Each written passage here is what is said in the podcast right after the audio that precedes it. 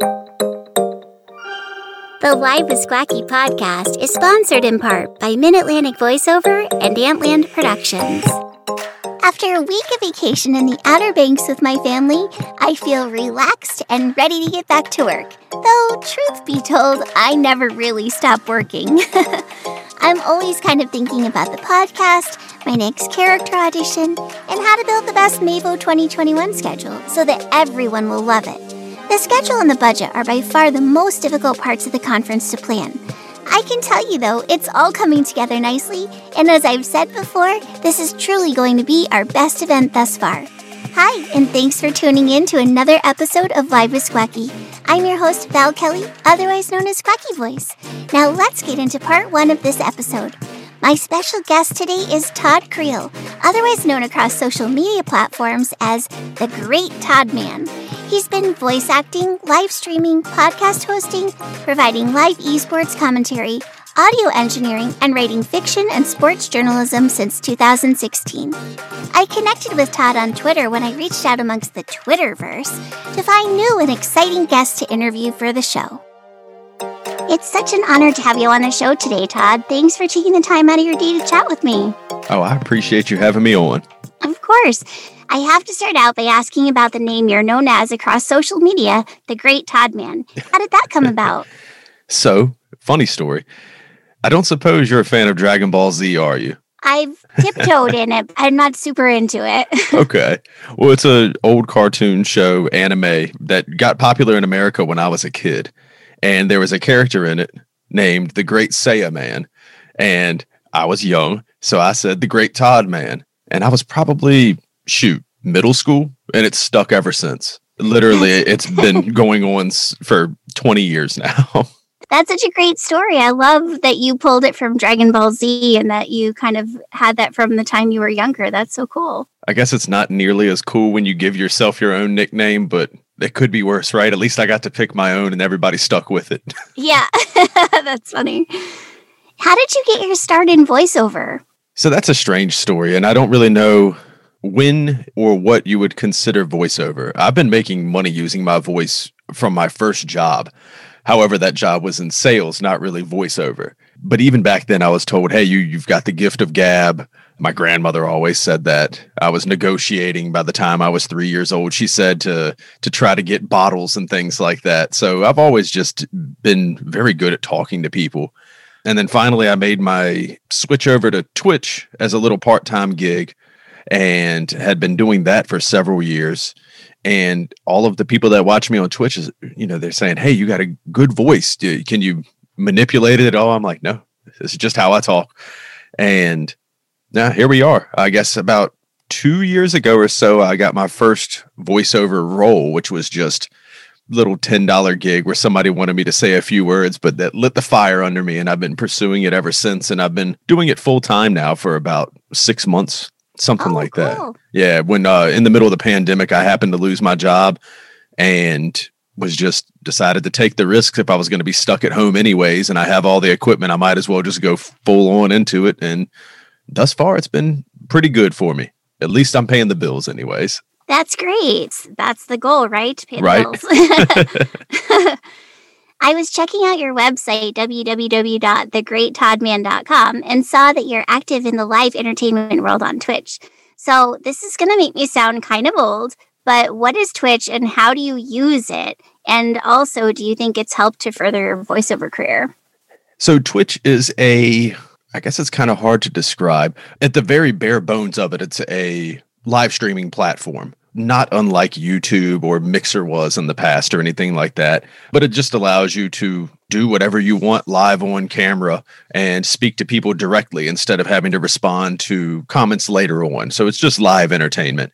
It's primarily for gamers but you'll find like workout streams, uh, cooking streams. Uh, there's even mental health streams where a psychologist will get on there and answer questions and things like that. But me, I'm a nerd. I use it for gaming.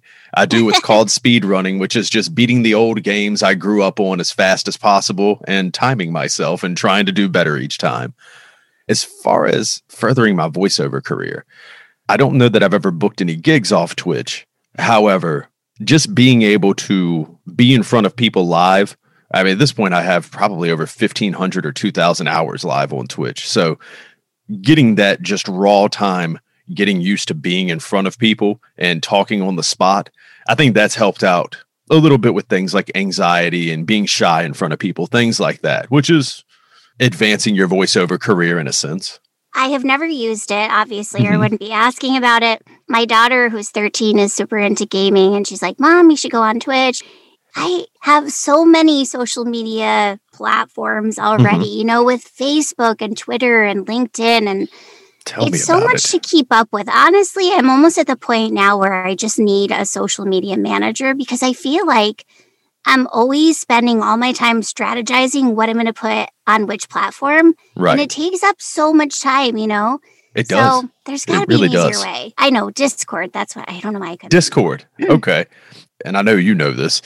Uh, there's different things you have to do for each one. The same plan doesn't work across the board. So you'll spend an hour on Twitter, and that doesn't mean that that rinses over to Instagram. Then you got to spend an hour on Instagram, and then before you know it, you've eaten up half your day trying to worry about social media and haven't really done much else. so yeah, it's like, oh, I just spent six hours on Twitter. Like, not really. I'm just kidding, but right, right. When I first started on Twitter, I first got a Twitter. I was like, oh, okay, and I had to figure out how to say what I wanted to say in so few words. And characters and stuff. And it was just so hard. I remember spending hours and hours per day just trying to figure out Twitter.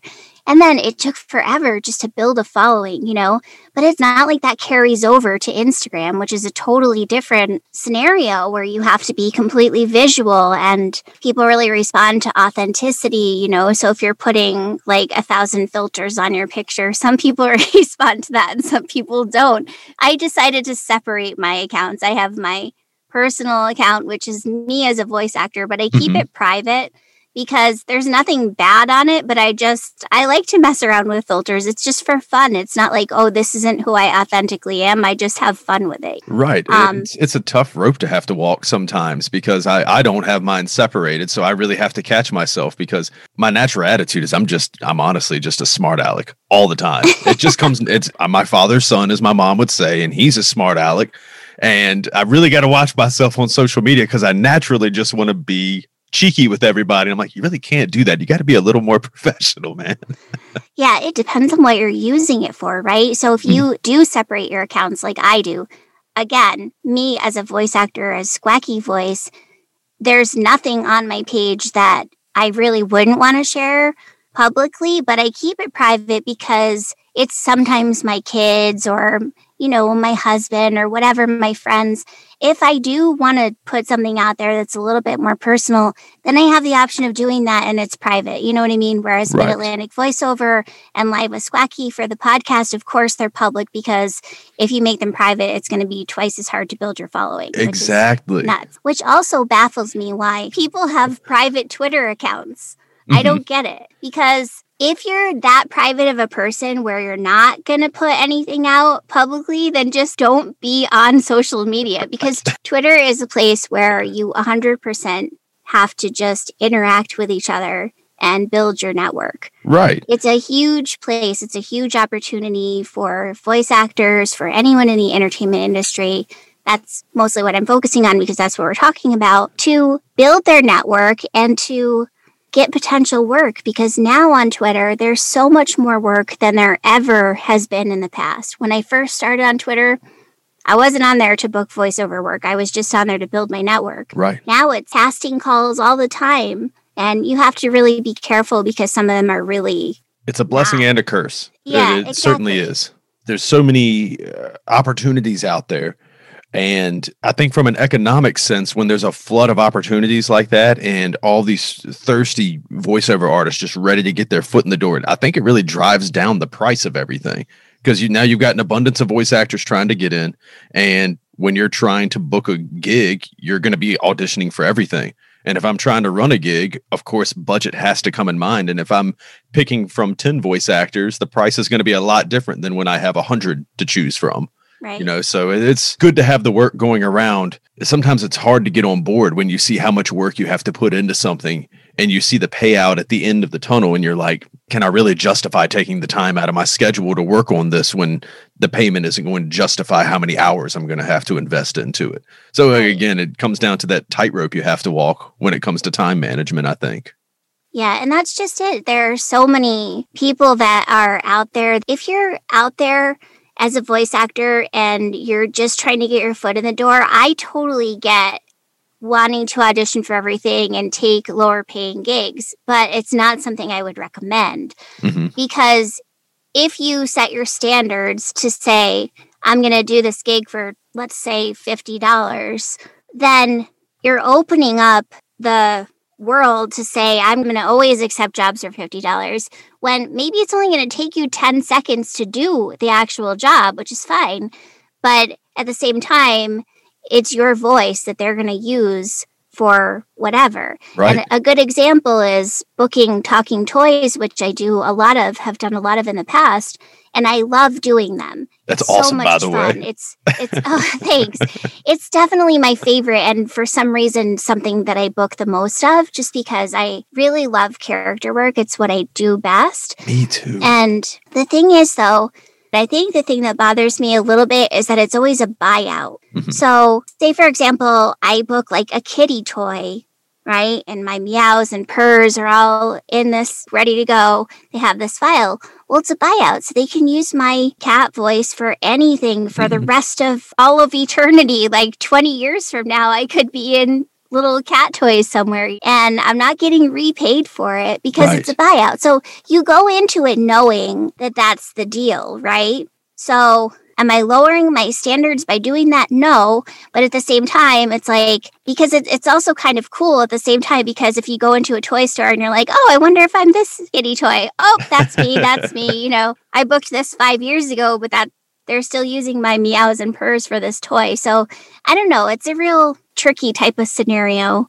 It is. You have to really balance it out, try to balance it out in your head what you really want to think as of acceptable for what you're going to book. And I'm a stickler for negotiations and stuff, especially when it comes to a buyout. You, I am that person that will probably got a bad rap with some people, just because if you're going to buy out my voice and you're going to use it indefinitely, I need to see some type of kickback. If it's not monetary, I completely understand, but I need to be able to say, "Hey, this is me." The, you know, so I've had right. people try to do a buyout and then put in the non-disclosure agreement that I'm never allowed to talk about, and I'm like, I can't do that, y'all. You're going to be making yeah. money from my voice for the time I send the file until you decide it's not good enough anymore, and I'm supposed to just not even acknowledge that that's my voice. I think negotiations definitely come into play with things like that. I haven't honestly ever gotten a call or anything about voicing a toy. That would be something on my bucket list I want to knock out one day. Yeah, it's fantastic. really cool. uh, I wish they would even just put like a tiny note on the back of the toy that says voiced by, you right. know, if it's multiple people, just like give the voice actor credit and they don't and that's part of the deal you right. know it's it just is but it is kind of cool when i can when toys r us still existed and i could go into the toy store. That's so sad by the way but now i have to go into target and search to see if my new toys are out yet but my kids are like mom seriously every time like why do we have to spend every time in the toy store? Do you end up in the toy aisle more often than your children do? Oh yeah totally. Yeah. That's great like, what are some obstacles you've had to overcome since starting in the voiceover industry? The biggest obstacles I've had to overcome are myself, really. Self doubt. I think that's everybody's biggest obstacle they have to overcome, especially when uh, in an industry like this, where generally speaking, the payout is going to be directly related to the amount of work and vigilance you put into it. As soon as you let off the gas, nobody's going to put their foot on it for you. So it's really easy to send out 20 leads, get no responses, and just decide, ah, this maybe this isn't for me. I'm not good enough. And it's tough sometimes to keep pushing forward. I'm fortunate enough to I do a lot of audiobooks. so a lot of my roles take extended periods of time to finish. And then they have a bigger paycheck at the end of the day because of that. So I fortunately have the benefit of being able to have consistent work for long periods of time while I'm doing auditions for other stuff. And I know a lot of voice actors don't have that benefit. A lot of them are trying to book work to put food on the table. And I can certainly understand how that can be deterring. It was like that for me for a long time until I started booking audiobooks pretty much back to back. Apparently, I just have that voice that people like to listen to audiobooks on. Nice. Again, blessing and a curse. I would really like to be doing more character work than audiobooks, but skills pay the bills, and that's what people want to hear me do. So that's what I'll keep doing until further notice. Audiobooks have a lot of characters in them sometimes. Certainly. anyway, right? Or a lot of character work sometimes. Oh, yeah. Depends on the book, right? It's long sessions. It's uh I've been a sound engineer a lot longer than I've been a voice actor. I actually worked I owned an indie record label back in 2010 and we had a couple of groups in the Richmond area that we were marketing and I was doing all the sound engineering for them and getting together their albums and stuff, but I wasn't doing the recording at the time.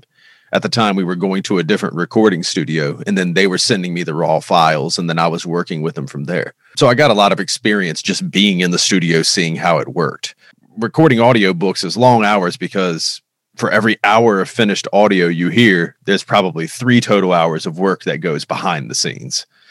So it's long days. it can wear you down, but it, you do get a lot of practice at least. Yeah, that's why I don't do audiobooks. I don't blame you. It can be straining on the voice. There's only but so long you can talk in one day before you have to call it quits. You get a lot of flack from people who maybe are on their first book, let's say their first audiobook, and they say, Well, it's only a hundred thousand words.